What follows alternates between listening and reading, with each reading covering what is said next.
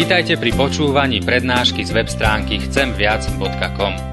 Portál chcemviac.com pre vás pripravilo slovenské evangelizačné stredisko. Nech vám táto prednáška poslúži na duchovný rast a múdru orientáciu v živote. Dajte ju do pozornosti aj iným. Pridajte si nás na Facebook alebo Twitter. Chcemviac.com. Viac ako dáva tento svet. Bez teba Pane, nič nezmôžeme. Bez Teba iba zahynieme. Daj nám tú pravú múdrosť. Pravú múdrosť vždy sa chopiť Tvojho slova. Dôverovať Tebe. A tak kráčať aj touto časnosťou až na miesto, ktoré si pripravil pre nás. Veď nás, Pane, prosíme a hovor k nami teraz. Amen. Drahí bratia a sestry, z ústy voči Božiemu slovu, prosím, povstaňte a počujte slova z písma svätého, na ktorými sa chceme zamyslieť a budem čítať z listu Židom z kapitoly 11. verš 31. Vierou neviestka Rachab nezahynula s neposlušnými, lebo pokojne prijala vyzvedačov. Amen, toľko slov z písma svätého.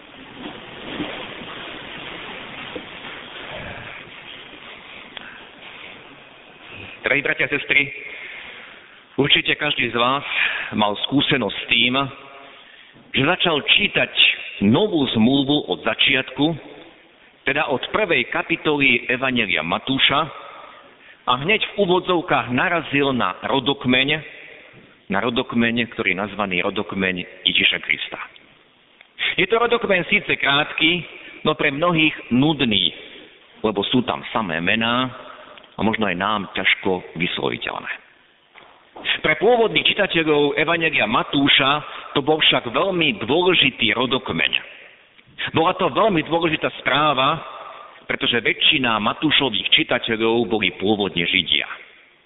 Bola to dôležitá správa o tom, že Ježiš, o ktorom mi Matúš píše, o ktorom píše celé Evangelium, Ježiš, o ktorom im zvestuje, že toto je Mesiáš, tento Ježiš je potomok Abraháma a taktiež aj potomok Dávida, teda nachádza sa v tej kráľovskej línii. V tomto rodokmeni je niekoľko zvláštností. Zastavíme sa iba pri jednej z nich. Je tam spomenutých 5 žien, to vôbec nebolo typické pre židovské rodokmene, aby sa v nich spomínali ženy. Ale čo je najviac prekvapujúce, väčšina týchto žien nemala čistú minulosť. Teda vieme zo starej zmluvy o ich pozadí alebo o ich prehreškoch.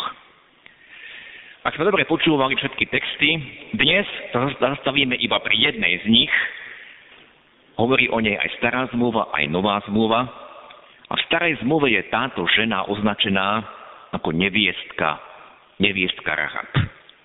Teda žena, ktorá sa živila niekedy dávno prostitúciou každej dobe, bratia a sestry, hľadeli na takéto ženy ostatní s opovržením, a boli to hlavne zbožní. Vieme, že ako sa k týmto ženám správali v dobe pána Ježiša farizei. Zďaleka takúto neviestku obišli a vieme, ako sa k ním správal Ježiš. Dotýkal sa ich, vchádzal do domov colníkov, kde boli aj takéto neviestky. Navyše Rachab, o ktorej sme dnes čítali, a ktorá sa nachádza aj v rodokmeni Dávida, sa stala pra, pra, pra babičkou kráľa Dávida. Teda nepochádzala z národa Izrael, ale bola to pohanka. Žila v opevnenom meste Jerichu a v tom meste ju každý poznal a poznal aj jej povesť. Treba si, bratia a sestry, priblížiť dobu, v ktorej žila Rahab. Ako sme počuli, bolo to v dobe, keď Izrael putoval z Egypta a po 40 rokoch akéhosi točenia sa na púšti konečne vymrela tá bezbožná generácia, tá generácia, ktorá reptala a pýtala sa, prečo sme vyšli z Egypta a až ich deti mohli vôjsť do zaslúbenej krajiny. A z toho čítania zo starej zmluvy sme počuli, že Józua, ktorý prevzal vedenie národa po Mojžišovi, Józua poslal do mesta Jericha dvoch vyzvedačov alebo dvoch špehov, alebo dvoch špionov. Vieme, že Rícho bolo veľmi dobre opevnené mesto, na tú dobu bolo nedobytným mestom A to bol spôsob, akým sa obyvateľia krajiny chránili proti nepriateľom. V čase nebezpečenstva sa stiahli do mesta, zavrali brány a z vysokých múrov šípmi útočili na nepriateľov, ktorí by sa priblížili k bránam alebo k múrom. Teda nepriatelia nemali šancu, aby sa dostali do mesta. Najúčinnejšia taktika bolo vyčkávanie, kým v meste dvojdu potraviny a nastane tam hlad. Lenže táto taktika si vyžadovala niekoľko mesiacov a v niektorých prípadoch ach, až roky čakania. Nevieme, bratia a sestry, z akého motívu Jozue poslal vyzvedačov tých špiónov do Jericha. Možno, že zistiť, aká nálada je v meste, alebo čo chystajú na obranu pred Izraelom. Počuli sme, že tí vyzvedači vošli do mesta a vošli do domu neviestky Rachab. Možno niekto sa pýta, prečo práve tam, prečo práve k tejto neviestke. Tí vyzvedači boli predsa pre ostatných cudzincami a cudzincom sa nedôverovalo. Veď ako aj my dnes hľadíme na dnešných migrantov, obávame sa, keď prichádzajú k nám, nevieme, aké sú ich motívy, čo pre nás môže znamenať to, keby sa tu medzi nami usadili. Teda pre tých izraelských špionov to bol v podstate jediný dom, kde mohli byť prijatí, kde mohli vôjsť, aby sa neocitli v noci na ulici. Je nám jasné, že do tohto domu tí špioni nevošli preto, aby využili službu tej prostitútky, ale v podstate to bol jediný spôsob ich záchrany. Aj ona jediná nadviazala s nimi kontakt, ona jediná z tých obyvateľov mesta. Ostatní sa ich stránili a ak by sa prezradili, odkiaľ sú, z akého národa a čo v Jerichu hľadajú, tak by ich čakala istá smrť. Počuli sme, že neviestka Rachab týchto zvedov alebo špionov prijala, zachránila im životy, skryla ich, oklamala kráľa mesta, že síce vošli do jej domu, ale hneď aj odišli. A ak by sme čítali ďalej, čo si môžete doma prečítať, je to kniha Jozuova, druhá kapitola, tak Rachab týchto špehov zaviazala prísahou. Ja som pomohla vám, ja som vám zachránila život. A teda aj vy pomôžete mne a pri dobíjaní mesta zachováte mňa aj celú rodinu nažive. Toto jej špehovia slúbili, ona ich spustila z múra, vonku z múra mesta, za tmy von z Jericha a tak im zachránila život. Keď tento celý príbeh, bratia a sestry, čítame, vyskočí nám niekoľko otázok. A ja teraz položím tiež veľmi ťažké otázky. Nebolo to, čo vykonala Rachab zrada? Nebola to vlasti zrada? Nemala byť Rachab za svoj čin spravodlivo potrestaná? Veď ona zradila celé mesto. Ako je to možné, že písmo Rachab dáva ešte za príklad? Počuli sme slova z listu Jakuba o ospravedlení neviestky Rachab že jej skutok vyjadroval jej vieru. Počuli sme slova z listu Židom, že to, čo vykonala Rachab, vykonala z viery. Vykonala to vierou. A tak sa právom môžeme pýtať, čo má toto znamenať? Schvaluje písmo, schvaluje Boh sám klamstvo, podvod, zradu, vlasti zradu? Ako je to možné, že nachádzame v písme takéto príklady a nie sú odsúdené, ale naopak sú postavené za príklad. A dnešné evanelium spred oltára nám hovorilo niečo podobné a kládlo nám rad otázok. Nie je ľahké jednoduché dať na tieto otázky odpoveď. A možno pri počúvaní toho Evaniela sme sa pýtali, ako je možné, že v tom podobenstve pán pochválil toho nespravodlivého šafára. No za čo ho pochválil? Pochválil ho za to, že ošklbal ešte viac svojho pána? Za to, že falšoval doklady? Áno, bratia a sestry, mnohé sa nám zdá byť nepochopiteľné, a ja vás volám, aby sme sa pýtali, aby sme kládli otázky, aby sme hľadali odpovede, aby sme hlboko kopali, ako je to v tom podobenstve o dvoch staviteľoch, že ten jeden hlboko kopal a postavil dom na dobrom základe, ale ten druhý sa uspokojil len s plitkým pieskom. Ja vás volám, aby sme hľadali odpovede, aby sme sa neuspokojovali s povrchnými odpovediami. To podobenstvo dnešného evanelia necháme dnes nabok. Poviem iba toľko, že ak možno pochopíme, čo urobila neviestka Rachab, tak budeme bližšie k pochopeniu aj tohto podobenstva. Tak sa vráťme k tomu príbehu neviestky Rachab a chcem teraz položiť dôraz na slova, ktoré vyslovila táto žena. A vyslovila ich pred izraelskými špiónmi. Viem, že hospodin vám dal túto krajinu a že padol na nás strach pred vami a že všetci obyvateľia krajiny stratili odvahu pred vami. Lebo sme počuli, ako hospodin vysušil vody Červeného mora pred vami, keď ste vychádzali z Egypta. Keď sme to všetko počuli, zmalomyselnilo nám srdce a nikto nemal odvahu pred vami. Lebo hospodin váš Boh je Bohom hore na nebi aj dolu na zemi. Týchto vyznaniach tejto ženy nachádzame dve dôležité veci. Poprvé, nachádzame tam osobné vyznanie tejto neviestky. Viem, že hospodin vám dal túto krajinu. A po druhé, nachádzame tam správu, čo počuli všetci obyvateľia Jericha a vôbec čo počuli všetci pohania, bývajúci zasúbenej krajine v Kanáne, keď tam prichádzal Izrael, aby túto krajinu znova osídlil. Počuli sme, padol na nich strach, stratili odvahu, počuli o všetkých divoch, ktoré pán Boh učinil v Egypte a vedeli o tom, že tá krajina patrí Abrahámovým potomkom. A táto správa o tom, čo Boh činil v Egypte, tá správa o tom, komu táto krajina patrí, tá správa sa k ním dostala. Oni neostali bez vedomosti, kto to prichádza, komu patrí táto krajina.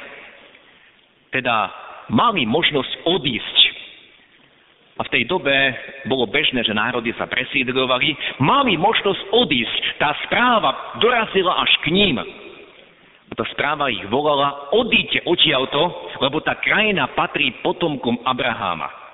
Tá správa hovorila, bych Boh, Boh Izraela je živý Boh. Je to Boh, ktorý koná. Ale čo čítame v knihe Jozúovej o obyvateľoch Jericha a o ďalších pohanoch, ktorí žili na území Kanánu.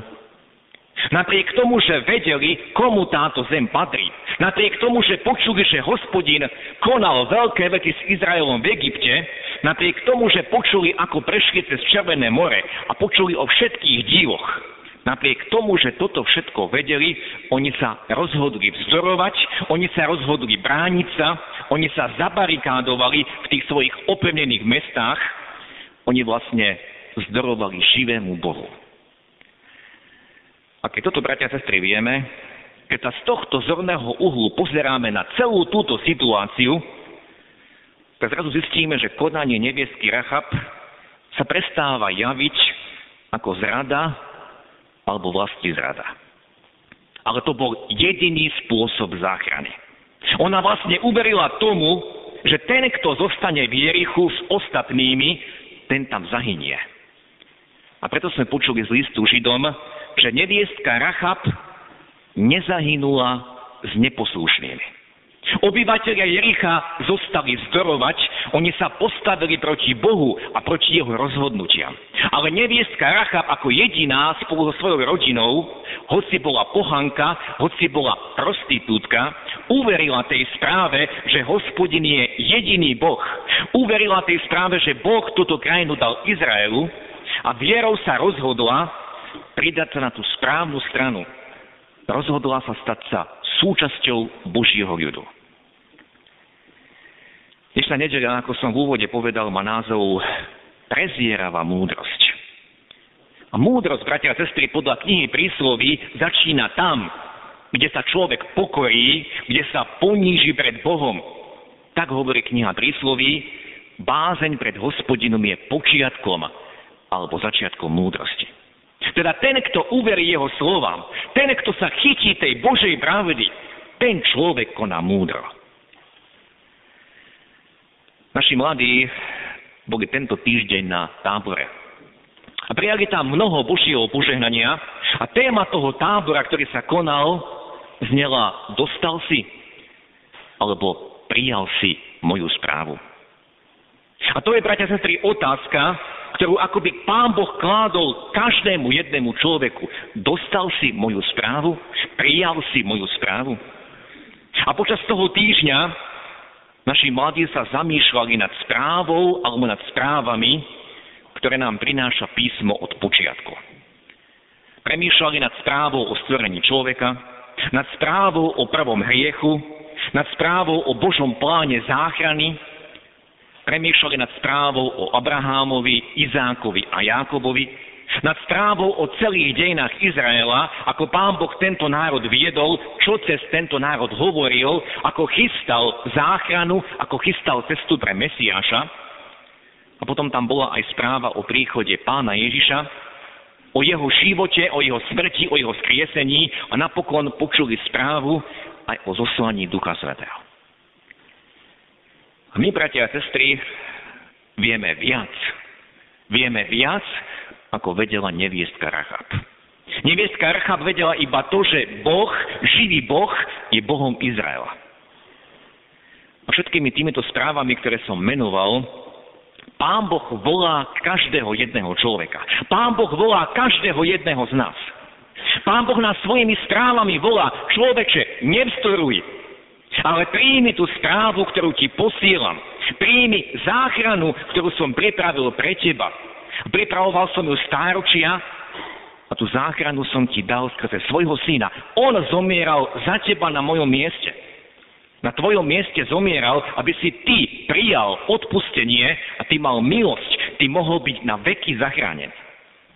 A neviestka Rachab, hoci bola pôvodom pohanka, hoci žila tým skazeným životom a mnohí by si pred jej domom najradšej odpluli, táto neviestka sa chopila Božieho slova a preto nezahynula s neposlušnými, nezahynula s tými zdorujúcimi. Ale pán Boh ju prijal do svojho ľudu, pán Boh ju dokonca zaradil do rodokmeňa svojho syna a tým sme začínali. Pán Boh ju prijal, aby sa stala pra, pra, pramatkou Dávida, aby sa stala aj pra, pramatkou Ježiša. Pán Boh zmenil aj jej život. On jej odpustil, učinil z nej nového človeka. Pán Boh má moc, aby toto učinil pri každom jednom z nás. Vtedy, keď aj my sa chytíme tej správy, ktorú nám Boh dal. Neviestka Rachab nezahynula s bezbožnými, ale vierou prijala Božiu zväzť. Pane, tam, kde si ty, tam je požehnanie. Pane, tam, kde si ty, tam je záchrana. Príjmame túto dobrú správu, ktorú nám zestuje písmo. Príjmame záchranu, ktorú Pán Boh pripravil pre nás.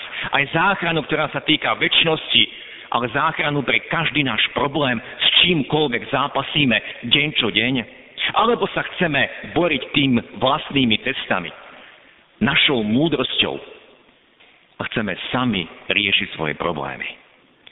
Príjmame záchranu, ktorú Pán Boh pre nás pripravil. Nech nám je príkladom aj táto neznáma žena, žena Rachab. Hoci mala skazenú minulosť, Boh jej dal nový počiatok. Pán Boh učinil z jej života zmenu, Pán Boh ju zachránil príjmeme aj my tú dobrú správu. Žijeme podľa nej a prijímajme deň čo deň Božie požehnanie, ktoré je tu. Ono nie je ďaleko, ako hovorí písmo, ono je tu, pretože Boh je prítomný aj tu medzi nami. Amen. Skloňme sa k modlitbe.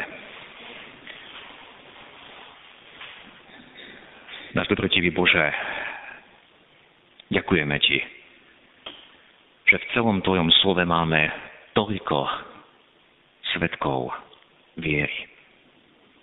Ďakujeme Ti nielen za 11. kapitolu listu Židom, ktorá nám dáva zoznam tých, ktorí vierou sa chopili Tvojho slova a boli zachránení. Prijali pre seba požehnanie. Ale ďakujeme Ti za celú starú zmluvu. Za mnohé tie príbehy, ktorým Možno niektorým je ťažko rozumieť. Ale ďakujeme ti, že tí, ktorí sa chopili tvojho slova, ktorí prijali tú správu o Tvojej záchrane a ktorí pochopili, že iba Ty si jediný živý Boh. A keď ostanú s neposlušnými, tak zahynú. A ktorí sa pridali na Tvoju stranu, tak boli zachránení. Ďakujeme Ti za aj príklad neviestky Rachab. Ďakujeme Ti, že mohla byť zaradená aj do rodokmeňa Dávida, do rodokmeňa Tvojho syna, Oče. Ďakujeme Ti, že aj nás voláš, aby sme sa vierou chopili Teba.